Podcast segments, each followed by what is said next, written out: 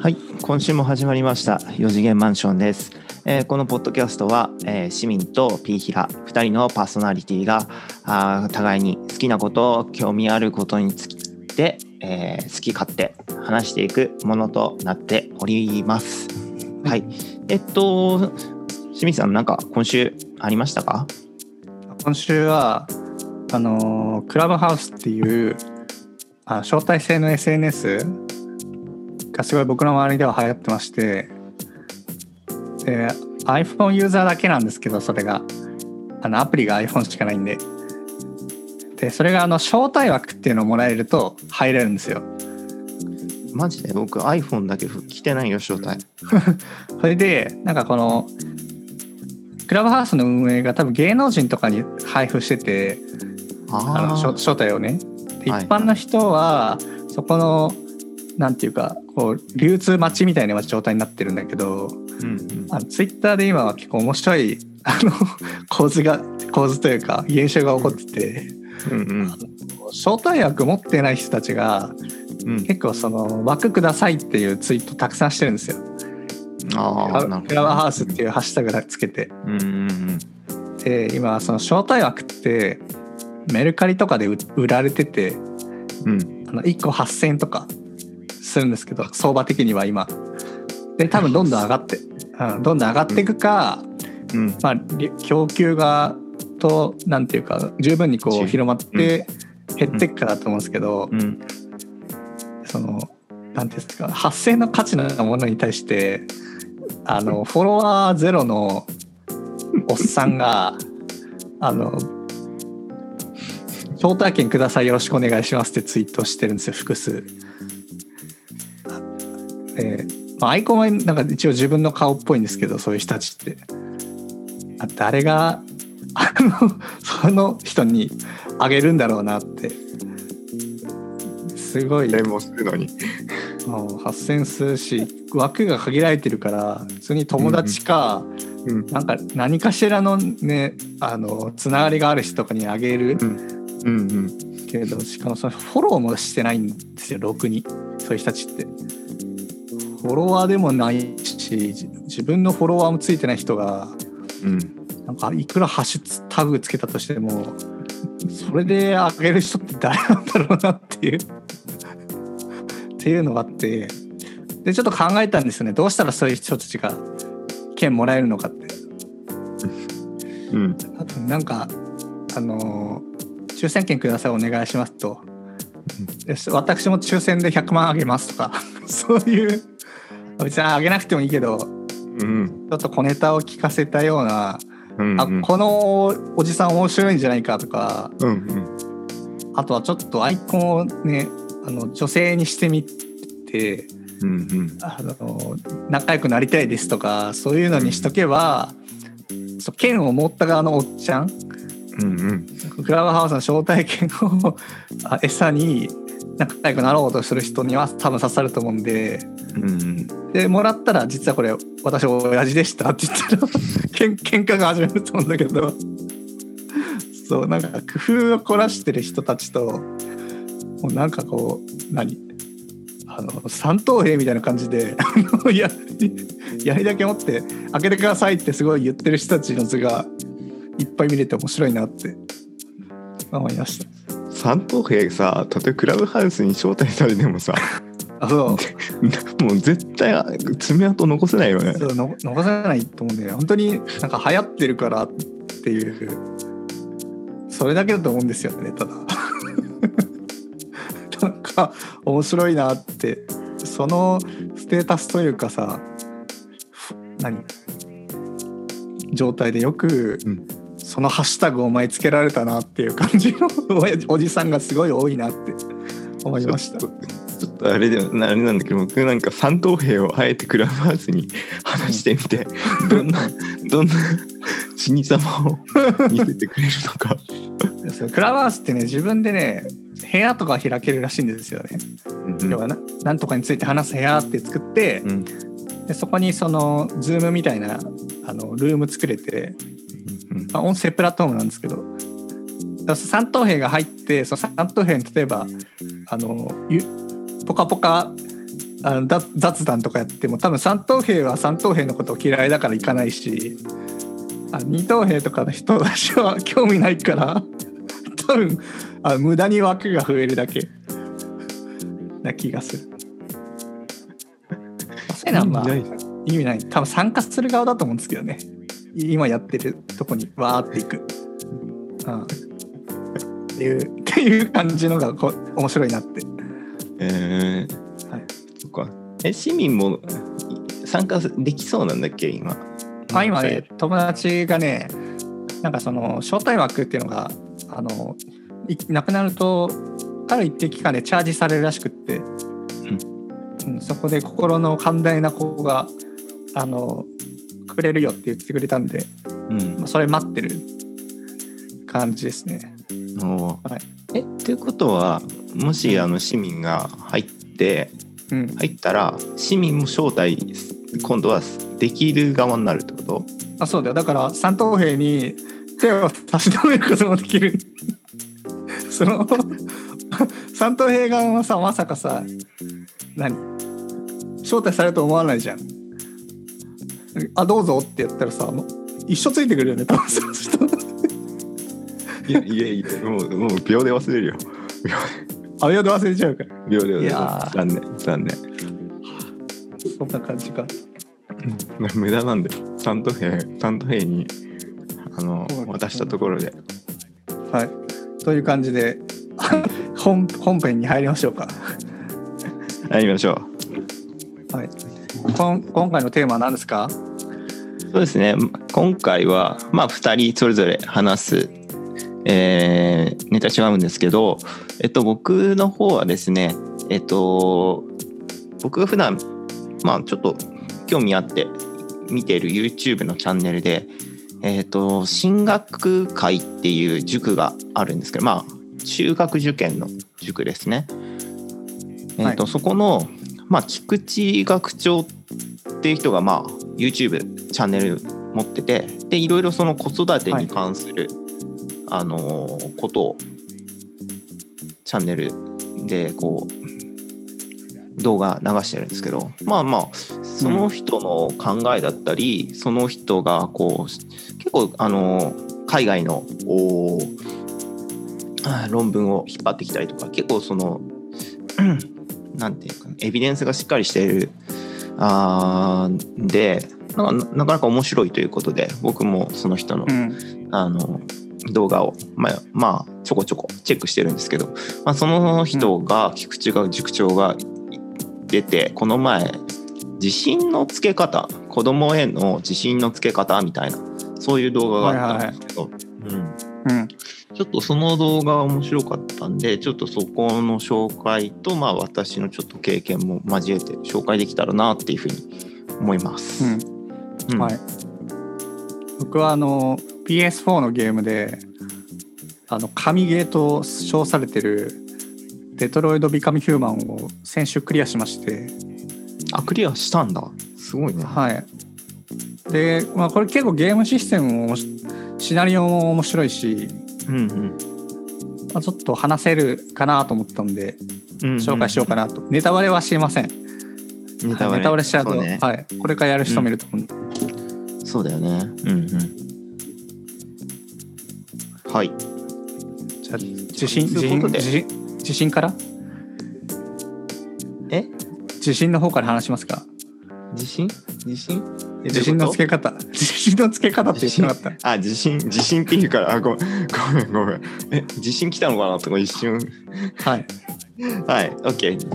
じゃあ僕の方からね。はい。えーっとね、なんかね、そう、なんか実施、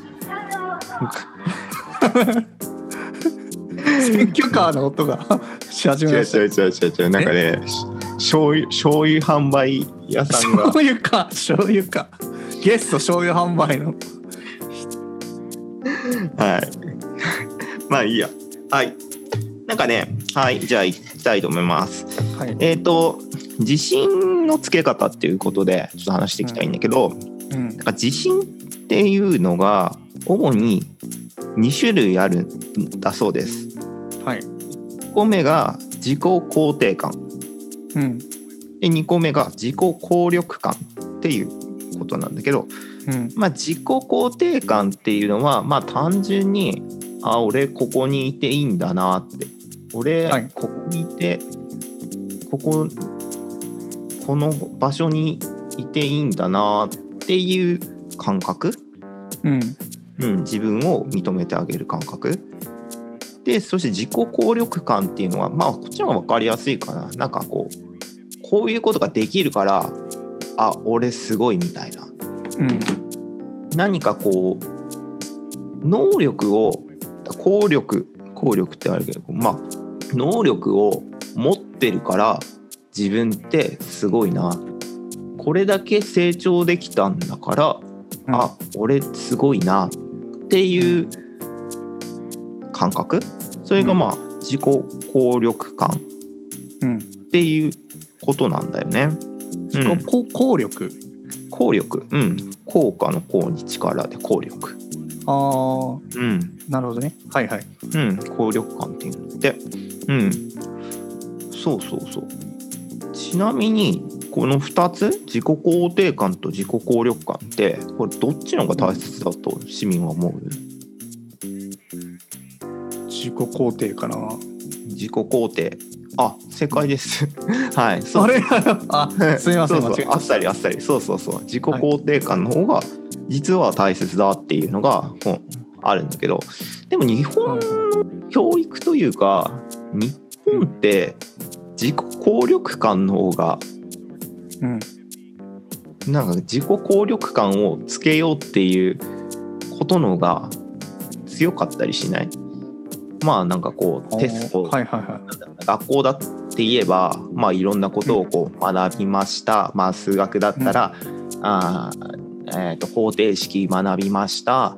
でそれで学んだ、でテストやりました。で100点取れました、であそうか。俺はあのしっかり方程式を学んだ。そして100点っていう成果も取った。だから俺いは力がついた。だからあおまあ俺は偉いっていうとこまで言っちゃうとあれだけど俺はすごいみたいな、うん。うん。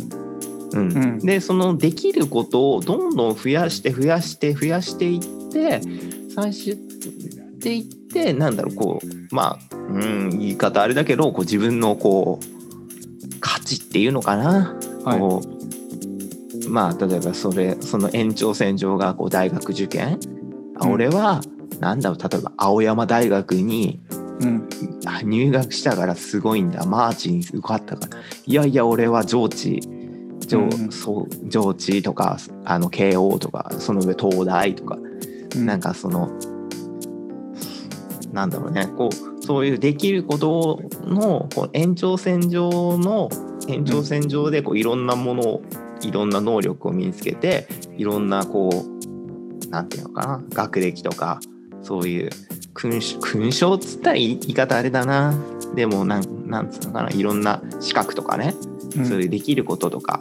そういったことを身につけてまあなんていうかな。自分の価値っていうのをまあ上げていくっていうのがまあまあ日本の教育日本だけじゃないかもしれないけどね。なんか教育っていうの感じなんだろうけど、でもさっきも市民も言ってたけど結局じでも自己効力感よりも自己肯定感の方が実はその大切なんだよっていうことをちょ菊池学塾長は言ってたんだよね。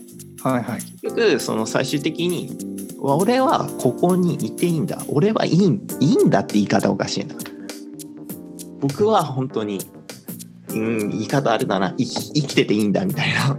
もうちょっと極極端に言えば、うん。うん、そこがそこのなんだろうね。その根本にある安心感っていうのが人間っていうのはやっぱり大切っていう話、大切なんだよね。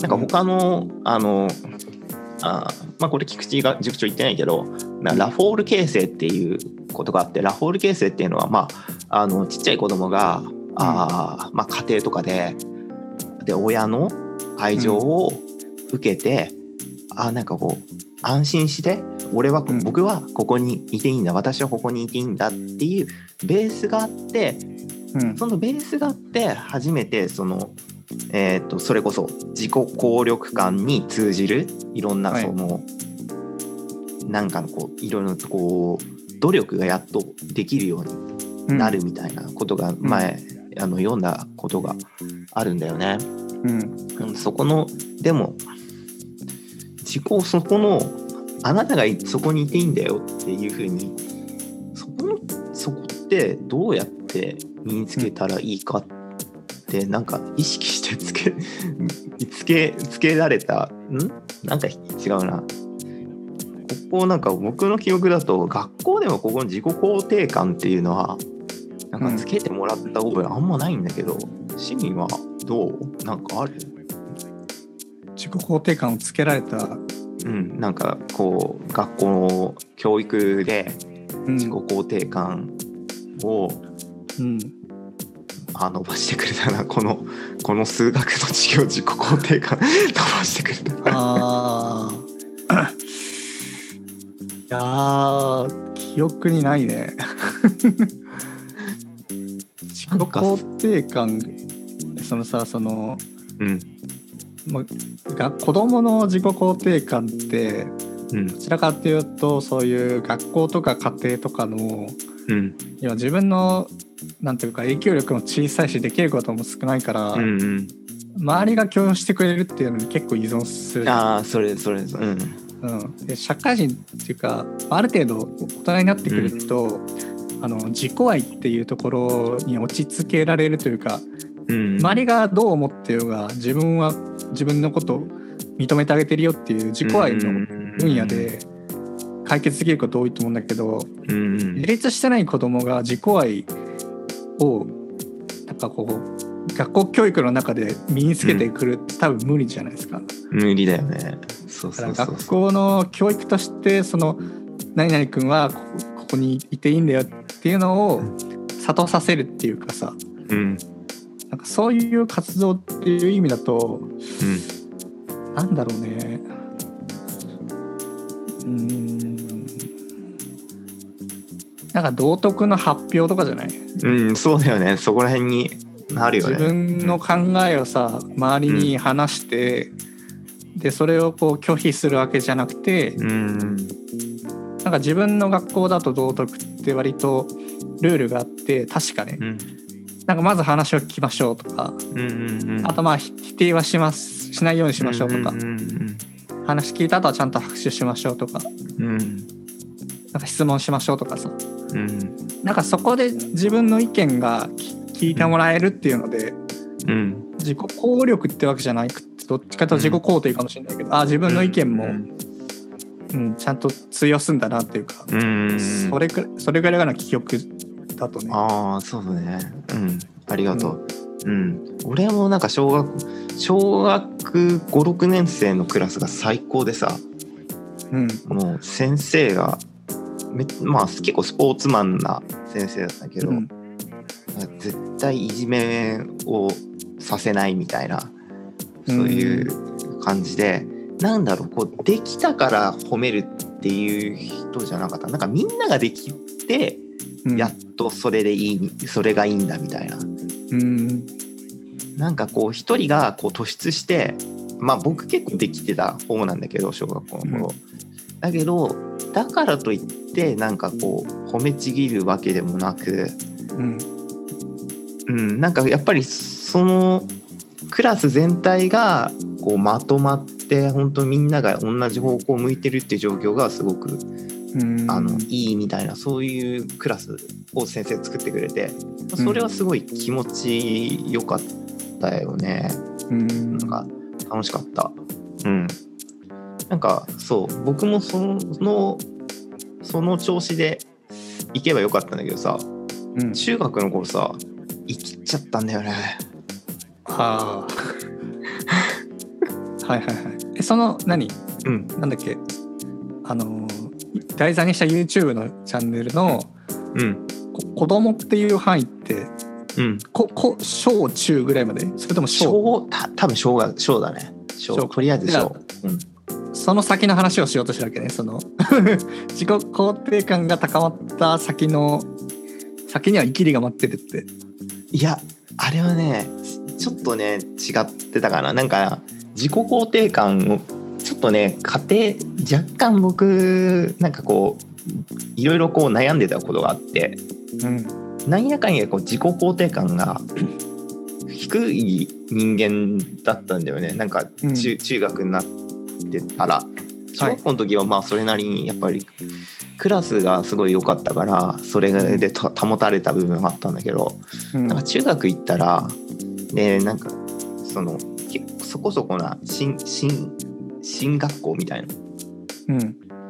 なあの私立行っちゃったから。はいはい。ででそこ行っちゃったらなんかこうなんかこうできてることでこう自分をこうブランディングしていくっていうのかな。はいはい。あの常にその比べられるのよ。私立のそういう学校って。うんうん。でなんか自分もすごい比べちゃってた部分があったからうんそこのなんか自己肯定感飛ばしてとにかく自己効力感をとにかく上げて上げてうん。自己効力感で自分を支えてたみたいな。うん。そういうとこあったんだよね。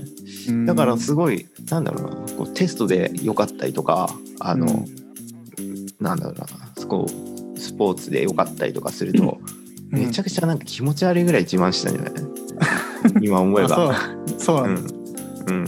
えー。そうそうそう。でそうだからねそう。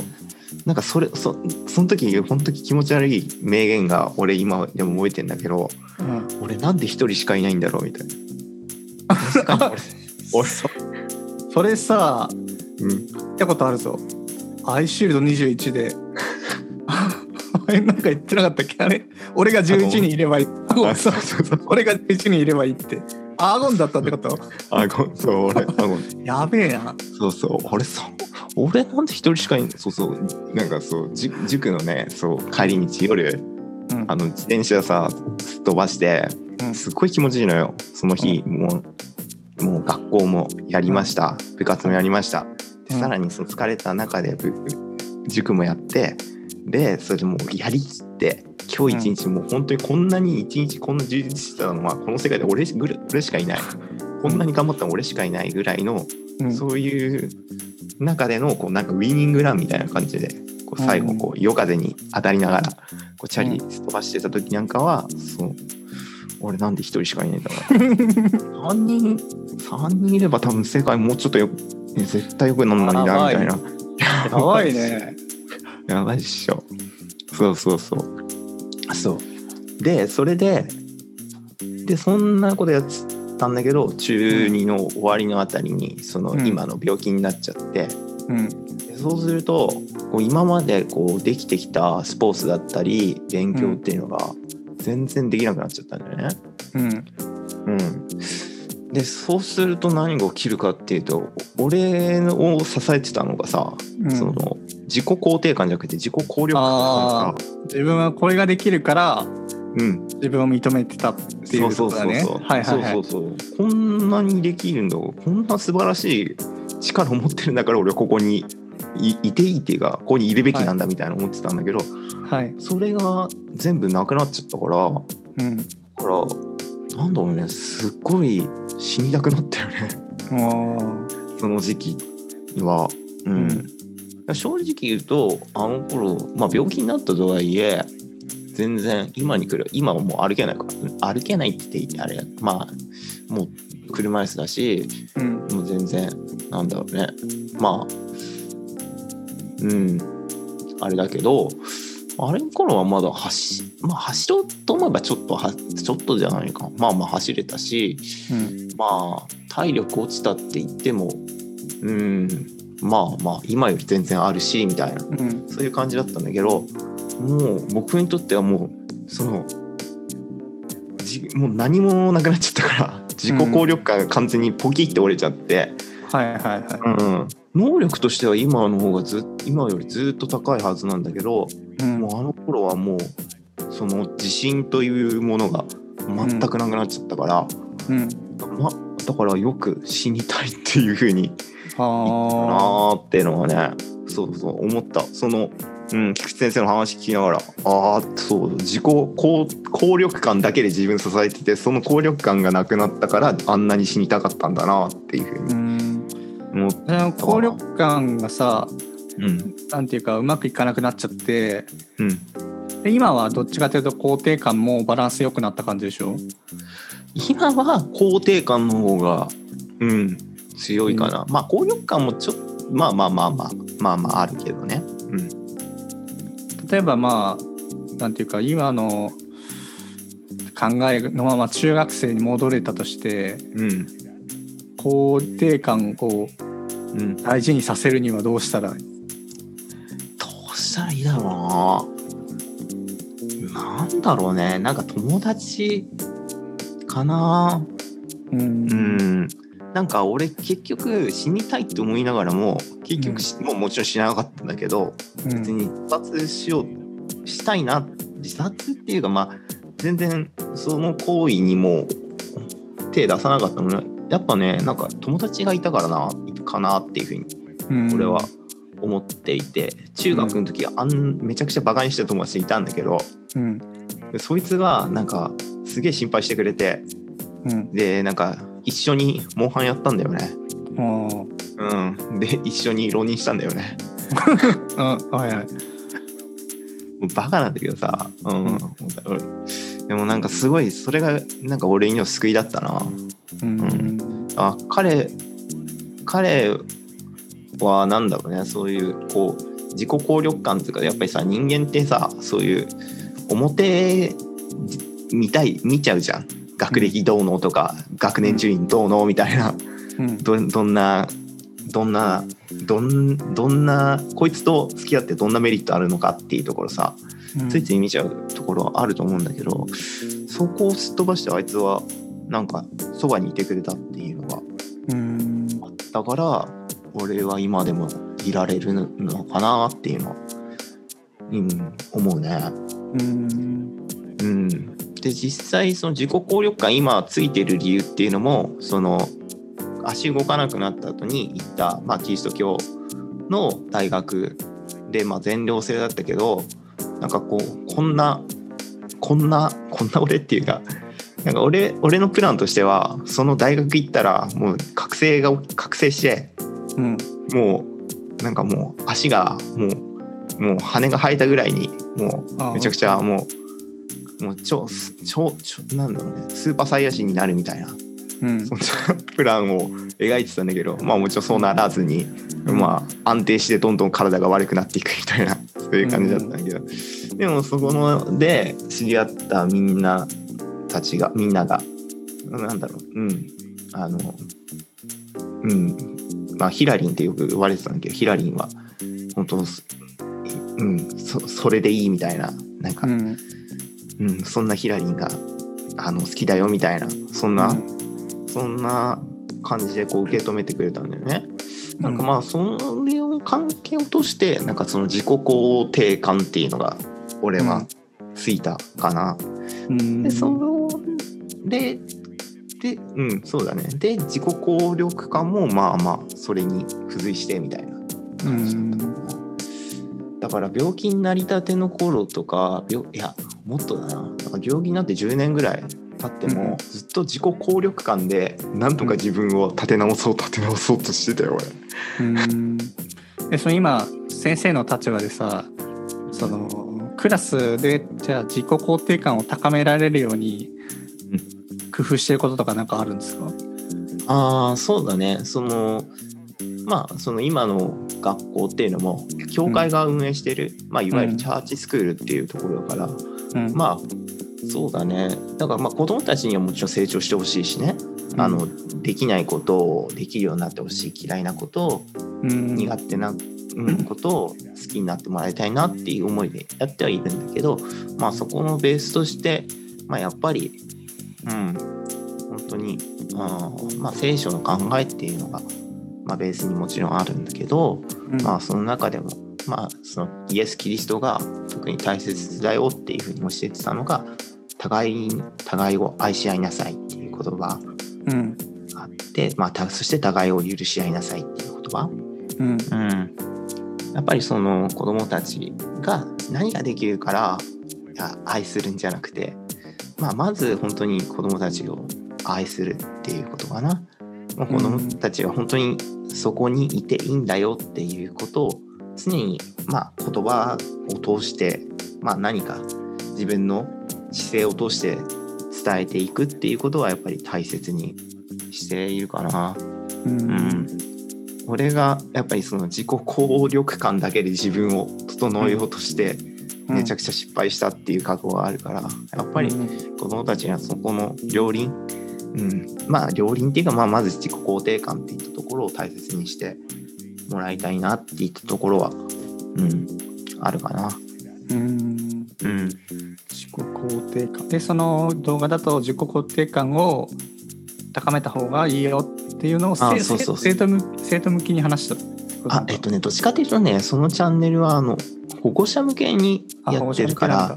ううんん、だからねあれなんだってその受験の時って家庭がぐちゃぐちゃになるって言ったらあれだけどちょっとあのうん、あーなんだろうねこう問題ができちゃうっていうかうん。なんだろうねお母さんはこう子供にこう、うん。受験受かってほしいからこうついついこう、怒っちゃうみたいな。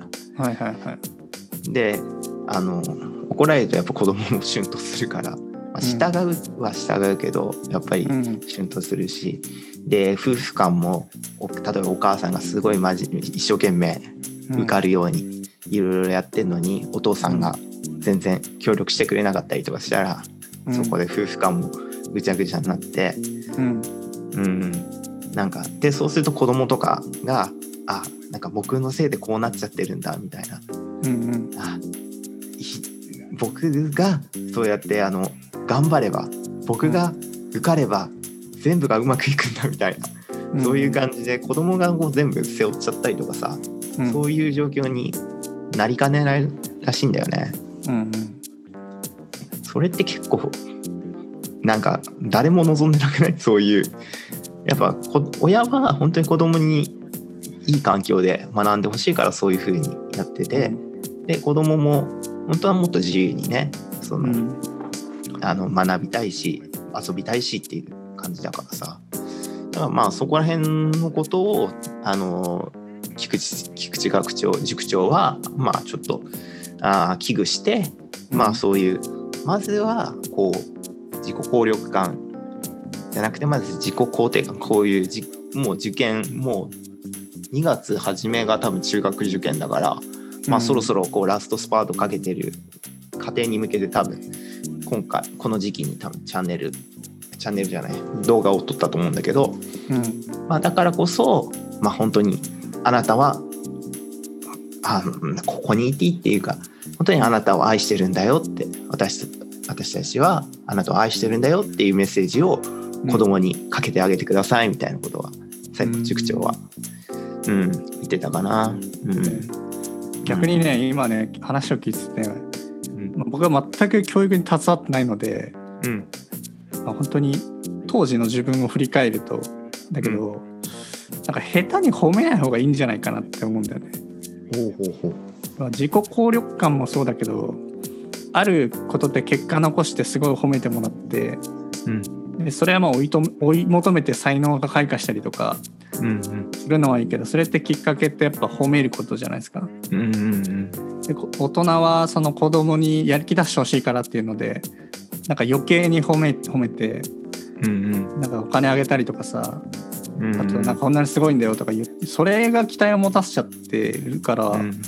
なんか逆に褒めない方がいいんじゃないかなって思うし僕自分が子供の頃のことって、うん。まあ僕はねすごい忙しかった思い出しかないんだよね小学校って。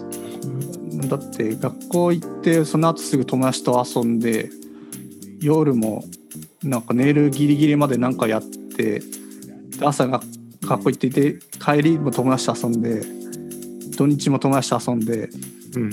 休む暇なんて何もなかった記憶しかないよ。だから余計なこととかはなんか特に自分には降り注いでないからさ、うん。うん、非常に平和だったんだけど。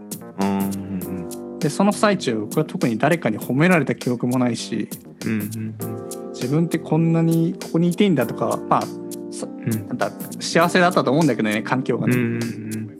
思う暇もなかったから思わないまま成長してって僕は。うん。友達と友達と遊ぶっていう環境がうん。もう自然と自己肯定感をうん。与えてたんじゃないかな。友達と遊んでない日多分なかったんじゃない？かな俺は。6年間。ね。全くなかったね。帰りも友達と遊んでたしさ。うん。まあ遊びの幅もあれじゃない？そのひ広げられるかっていうのはあるかもしれないね。うん僕は小学校の時はディベートして遊んでたよ。友達と。あの帰り道でね。帰り道。今日このテーマで話そうとかって言ったりとか。あとはなんか遊戯王カードとかあったじゃん。であれ学校持ってっちゃいけないからそのクラスの連中をカードに見立ててなんか俺召喚とか先生とかあそういうので遊んでたね。ずーっと。面白いだから本当になんか諭される暇もなかったし聞く時間もなかったし、うん。本当にやりたいことだけやってた。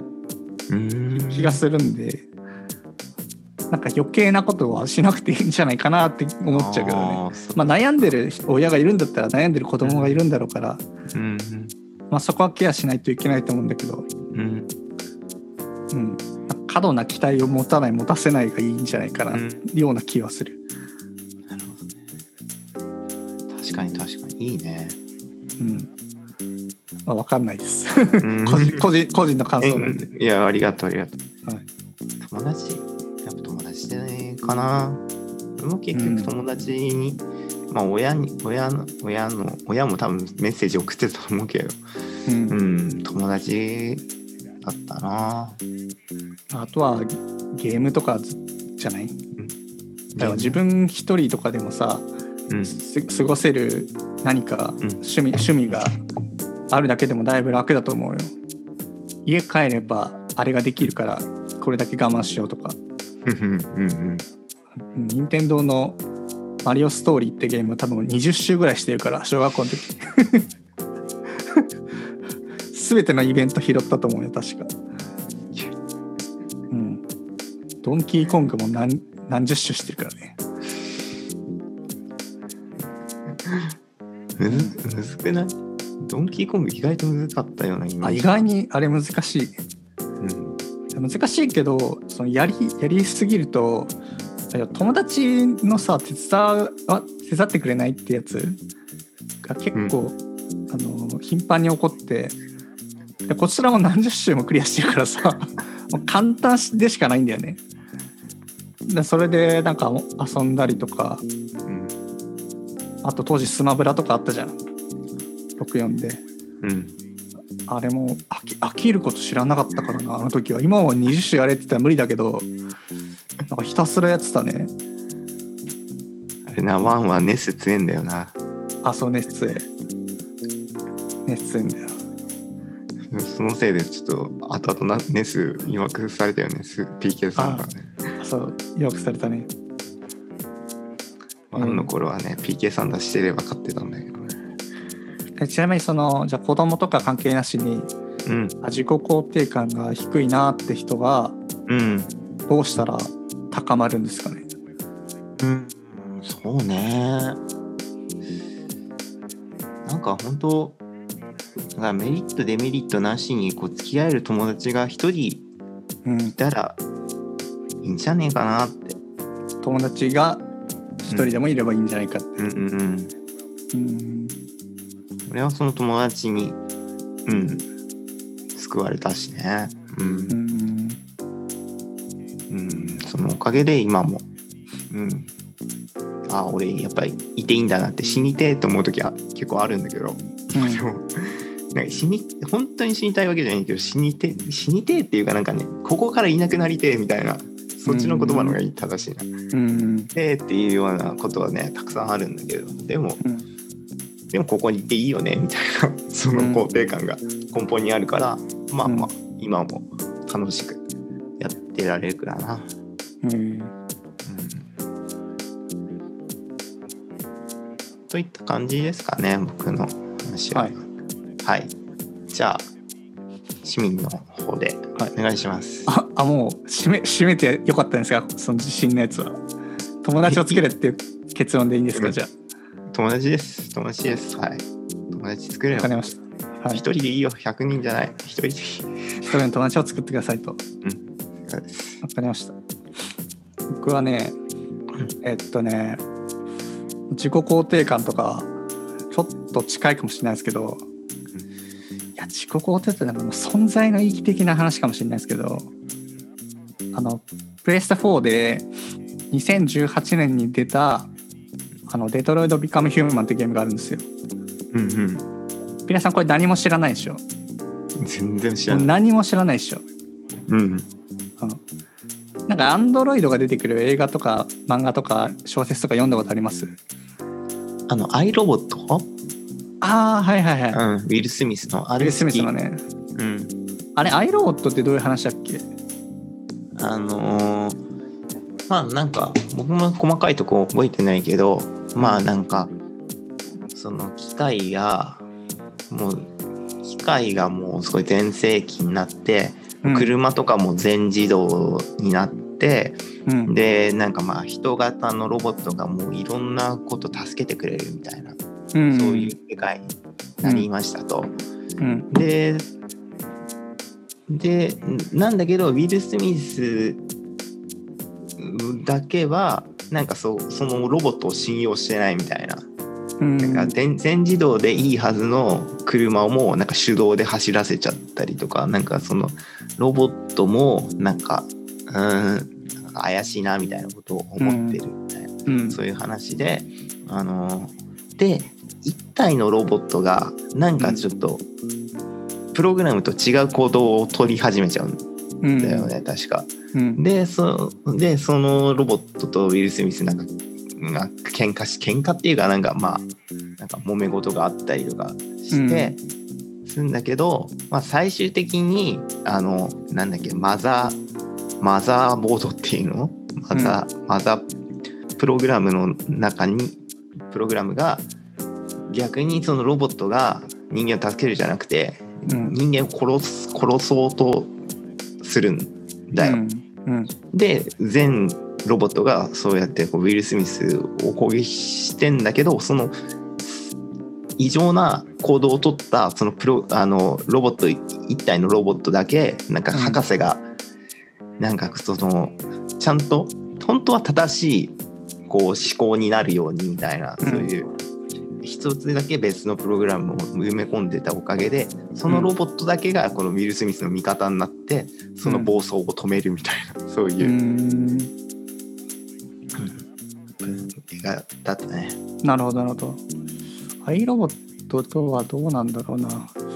なんかそのこのデトロイド・ビカム・ヒューマンってやつがえーっとね2000何年だ。あ未来の話2030年だか40年だかがうん。あの舞台ででそこはあの家庭用ロボットっていうのが普及し始めてるうん。あの時代の話でうん例えばその家政婦さんみたいなやつうん。はもうロボットになっててで見た目も完全に人間なんだよ。うん。見た目ででなんかこめかみのところにあのパソコンのさ電源ボタンみたいなマークあるじゃんはいはいはい。あれがついてる。でちょっと光ってるみたいな。うんであとなんか服もあロボットって分かる服着てるんだよ。うん。それアマゾンで1000円で売ってたんだけどあの普通に。ロボットになれるっていう、うん、でそのロボットっていうのがもうや電気屋さんとかで売られてる世界。でその冒頭のなんていうかプロローグとかであの最初主人公がうあの買われるシーンから始まる。で店員さんがこのロボットは今最先端のやつであのこういうことできますよとか。でそれでこうそれを買っていくみたいな世界の話なんだけど、でそのゲームのねなんていうかな評価さすごい高い点があのシナリオとグラフィックがすごいあの評価されててで特にねシナリオがあの自分が取る選択肢によって物語が変わるっていうのがあるんですよ。うん、でなんか要所要所であの主人公はあの選択を迫られる、うん。まあ、例えばなんていうかな自分のあの娘みたいな人があのちょっといじめられそうになってるっていう時にそみ何もしないのかあのその人となんていうかぶ物というかさあの暴力で解決させるなんとか説得させるかとかでそれによってその子供の未来が変わってでその先のストーリーも変わっちゃうみたいなのがあるんですよ。でこの選択肢もしかも時間制限があってもう映画見てる感じですごいこう没入感あるんだけど急に選択のシーンになってで子供がなんか殺されそうになったら危ないってなったら15秒で選ばないといけない。丸三角×で丸はその何もしない。で三角叫ぶ。で×止めに入るみたいなやつ。でその例えば止めるって押した時に次の選択肢は、えー、と近くにある木刀で殴る。か自分が盾になる。とかさ周りに叫ぶを読むとか。戻れないんだよね基本的に。でどんどん選択を取っていくとどんどんどんどん話が進んででそのチャートごとに分かれるんだけどチャートのフィニッシュとしてこういう結果になりました。で次の話始まるとそこの状態が継続されて進むっていう話なんだけど選択をねすごいなんていうの絶妙のタイミングで迫ら見えるんだよねこれは。でもちろん何周もするとあの全てのなんていうか分岐が見れるから、あのまあプレイヤーが最終的に全部見ようと思えば見れるんだけど、1周目に取った選択っていうのがもう自分だけの物語なんですよ。要するに。でクオリティ的にはもう海外レベル海外ドラマのレベルあのネットフリックスとかであるようなあのなんていうかシーズン7とかまであるようなやつあれは結構ハラハラするけどちゃんと脚本があってさ決まった未来に行くじゃない。うんうんだけど決まった未来に行け行かないってこともできるそこはうんゲームだから。うん。でもジャック・バウアー24が敵を殺すシーンでもう脚本決まってるじゃん殺すって。うん逃がすこともできるんだようんゲゲームだから。で逃がしたら例えば次の章でそいつが助けに来てくれるかもしれないしで殺しちゃったら実はその子子供が自分の恋人でなんでお父さん殺したのって言ってそう別れちゃうとか。うん。もう先が分かんないから、短期的な選択でこれ選んでいいのかとかすごい迷うんだよプレイヤーが。あそうそうそう。そういう結構終始ハラハラするタイプのあの海外ドラマみたいなもんなんだけど。あそうそうそう。そんであの、まあ、話としてキャラクターが 3, 人いるんですよ。主人公3人。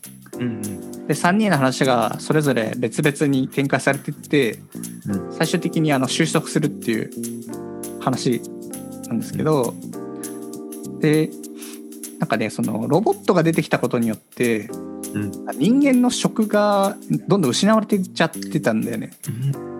離食率35%うんになっちゃっててでそのロボットから労働を奪われた人たちがデモを起こしてたりするんですよ。だロボット狩りみたいなのも行われてる。うんそういうとこででロボットはロ、まあ、完全にそのお手伝いロボットみたいな感じなんで一応意思とかはあるんだけどもう任務が最優先、うん。うん、っていうあのプログラムがされてる人たちなんだけどでその、まあ、例えば人を間違って殺しちゃったとか間違ってたっていうかあのじ自分の身を守らないといけないからあの人を殺しちゃったとかするともう容赦なく処分されちゃうんだよねロボットって。あの人権とかないんで、うん。うん、だけどその一定のロボットはあの自分の意思で人を殺したりとかあとはまあ人に迫害されてストレスで変わっちゃう人たちが出てきてうん。でそれを変異体って呼んでるんだけどその世界だと。だから変異体っていうのの犯罪がすごく増えてきたと最近。うん。でその変異体をあのの捜査を専門とする、まあ、FBI みたいなやつがいてうん。そこの捜査官があの何？ロボットなんだよね、うん、ココナーってやつなんだけどコナーってのは自分もロボットだけど変異体ってやつをあの捕まえるためにあのいいるロボット。まあそれがまあ一人の主人公。で,、うん、でそれと他に2人主人公がいてそれぞれ境遇が違うんだけどうんあの、まあ、基本的にコナーが主人公だとす据えると割といろんななんていうかつながりが見えやすいうん。あのゲームになってて。であのコナーってさ要はあの本当にゲームのプレイヤーと一緒で与えられたミッションがあってそれをこなす人なんだよね。うんうん。要は変異体がいたら捕まえろ供述を取れとか、うんうんまあそれってもうゲームと一緒じゃん。あの敵が出たら倒せとか。でそのロボットに対して特にあの何の情報もない状態だからあのゲームプレイヤーって普通にその冷酷な判断とか取れるんだけど他の2パートの2人があのロボットなんだよ別の。うん。でその2人の1人はもう完全に変異体、そうなの。うん、あの女性なんだけどあのカカーラっていう女性。でその人は普通にあの電気屋で売られててでそれをなんかアメリカの薬中みたいなおっさんに買われてうん。でそのおっさんがあの一緒に住んでる娘うん。をあの、まあ、ちょっと殺そうとするっていうかもうストレスがたまりすぎて家庭内暴力みたいな DV がすごい人ででその DV の娘を助けるために主人に背いちゃったばっかりにうんあの世間から狙われてるっていう存在。うんでそれももう本当に理不尽な DV 受けてたんだよ娘って。もう旗から見せて助けてあげなきゃっていうレベルの人。だけどそのカーラっていうロボットは自分の意思でその規則を破ってあ破らないって選択肢もできるんだけどねもちろんゲームだから。破るってやつやるともう変異体になっちゃうんだよ完全に。でそのその人はその娘と逃げるんだけどカーラは。でも政権的にはもう変異体だから犯罪者と一緒なわけでお金もないし家もないし頼れる人もいないっていう状態でじゃあ例えばそのす一日だけ住む宿を探さなきゃいけないって言って子供めちゃめちゃ震えてるんだよね。でやばいなって言ってでそこでも選択肢が出てきてホテルとなんか誰が住んでるか分かんない家と路上みたいな選択肢が出てくるんですうん。でホテルはやっぱり一番いいんだけどお金が必要だし最初に言ったロボットの服自分着てるからバレちゃうんだよねうんうんううん。んあその自分がそのえーっと得意体だっけ？得意体というかまあえロボットだし、うん、でそのホテルがロボット禁止みたいな入れませんよみたいになってて。だからそこに入るためにはあの人間の服奪ってあとお金も奪わなきゃいけないんだよ。でそのロボットのストストーリーがもう展開されてるんだけどすごい心優しいロボットなんだよね。すごい家庭用でね皿とか洗ったりね。うんで他のゲームっていうかもう本当にポケモンとかだったらさ例えばコンビニに入ってレジの店員がちょっとよそ見してるなっていうシーンがあって、うんでじ自分が銃を所持してるんだけど金出せっつうとお金もらえるんだよ普通に。うんでお金もらえるからそれでホテル入れるんだけどあのそこでも選択肢が出てくるんだよね銃向けるか向けないかお金奪うか奪わないかって。うんでお金奪えば当然ホテル泊まれるんだけど追われる可能性も出てくるじゃん。うんといやらしいことに子供が「いやそんなお金とか奪っちゃダメだよ」とか寒い寒い言ってる子供自身が訴えかけてくるからどうしようかってすごいプレイヤーの判断をこう委ねてくるんだよね。でまあそのホテル行く人もいれば路上で寝る人選ぶ人もどんどん出てくるみたいな。だから変異体って一言で言われててもいろんな葛藤があってしうん仕方なく追われてるんだなっていうのをなんとなくこう他のキャラをいじると分かってくるんだけどでそこでコナーってやつは変異体捕まえる立場なんだよね。で変異体が出てきて頼む逃がしてくれって変異体に言われるんだよ。で逃がす逃がさないみたいなやつが出てきてで普通にそコナーだけのスルートだったら普通にミッションこなした方がいいじゃん。だから逃がすなんて選択肢はないんだけど他のをやってるもんだから感情移入しちゃってこれ逃がそうかなとかでも逃がしたらお役御免でこっち仕事なくなるじゃんコナーって。うん。私ゲームオーバーになっちゃうなとかで。でしかも判断15秒しかないとか。そういうすごいこう判断を煽られるゲームうんその3体がまた絡み合ってくる。あそう最終的にはねそう一本になるんだけど別々の立場の3人が何あの繰り広げられていくっていう話でこれなんかすごいねなんかよくできてるなって思ったのがこれネタバレにならない範囲だと思うんだけどあのロボットってさ結構確率でものを考えるじゃん。まあイメージだけど簡単に言うと。例えばなんか子供がこう路上に飛び出してます。車が来ましたって言ったら人間だったら助けるか助けないかってもうその時の感覚でやるじゃないですか。でもロボットってデータ的にこの子が助かる可能性っていうのがだ分かるんだって。出てくるんで85%とか20%とか。だから例えば85%だったら自分が助けなくても助かる可能性が高いからその間に犯人を追うとかうんなんかそういうあ合理的な判断のもと動くんうんだよね、ロボットって。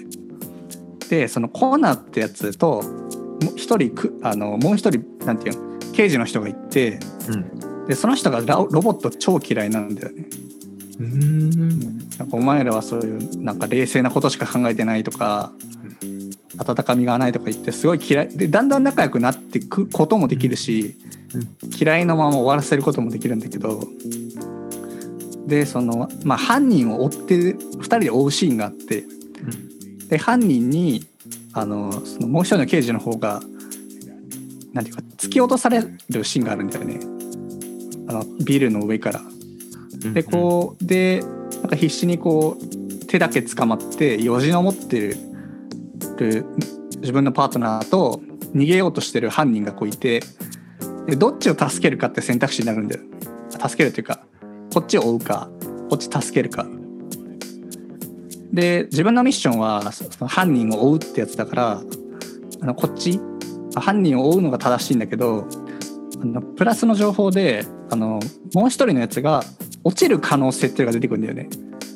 要は救出しなければ助からない可能性っていうのが出てきてでそれが確か85%助かるって可能性が出てた。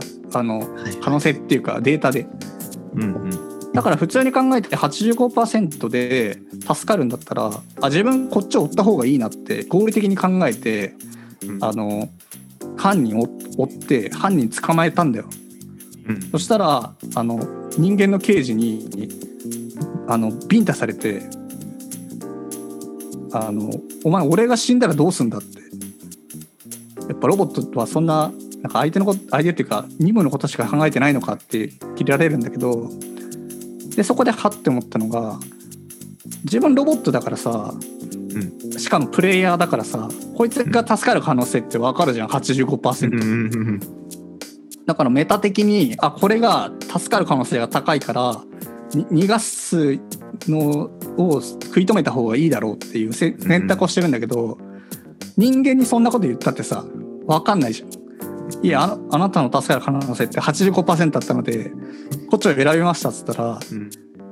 いや俺にはそんなの分かんねえしっていうので例えば自分が全く同じ立場にいた時にさうん。落ちそうになってるっていう自分を助けないロボットがいたとして、うん。お前なんで助けるんだって。いやあなた85%で助かるって言ってもさお前何言ってんだって切れるじゃん確かに。うん。だこれはそのゲームのプレイヤーとロボットの思考が完全に一致してるシーンをゲームで要は用意してて、助かる可能性っていうねメタ情報が持ってる自分と人間として助けてくれなかったっていうショックがすごいマッチしててあこれはなんかゲーム体験としてはあ面白いなっていうふうに思ったね。面白いね。うん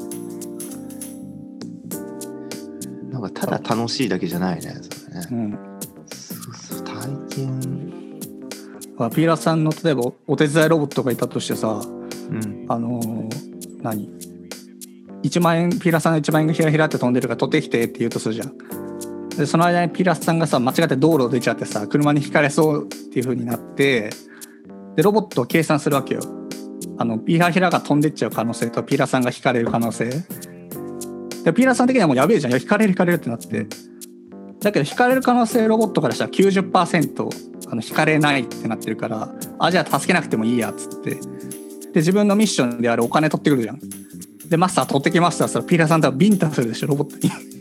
お前なんで助けねえんだよってインタビュー。いやでもあの私のあの計算では90%あなた生き残るんでとか言ってもいやそういう問題じゃねえだろっていやなんかそれはちょっとあのふと思い出しながらね あ可能性が出てるけど人間としてや行動としてはやっぱ助けるのが正解なんだなとかうん。そうそうそう。あれだけど、そうだね。なんかそのシナリオ系ゲームってすごいたくさんあるんだけど、プレイヤーの選択肢で、ここまで物語に変化があるっていうゲームはすごい興味深かったんで、まあ、PS4 持ってる人は、うん、やって損ないと思う。あんまゲームっぽくないしね、あと。うん、っていう感じでした。ありがとうございます。確かになんか映画、映画っぽい。でも自分で選べる。っていう感じですね。はい。面白そう。なんかちょっと、うん、不思議、不思議だな。不思議な感じだな。ありがとうございます。まあ、はい。じゃあ、今週は、あの、銀座クリニックさんに何かありますか？そうですね。あの、結構あの正直手応え感じてきてます。おうあのなんか太い毛がなんかこう前頭部の方からはい。生えてきてる感じがしますしなんかこう最近はニット帽をかぶらずにはい。外出られてるんですよねおうなんかなんかこう、うん、自信がちょっと出てきました、まあ、これは多分自己肯定感の方の自信だと思いますはいはいはい。はい。なんで、ちょっとあの、本当し本当毎回言うんですけど、信じてます。銀栗さんのこと信じてるんで、はい。これからもよろしくお願いします。はい。よろしくお願いします。じゃあ、今週はその、この辺で。ありがとうございました。ありがとうございました。はい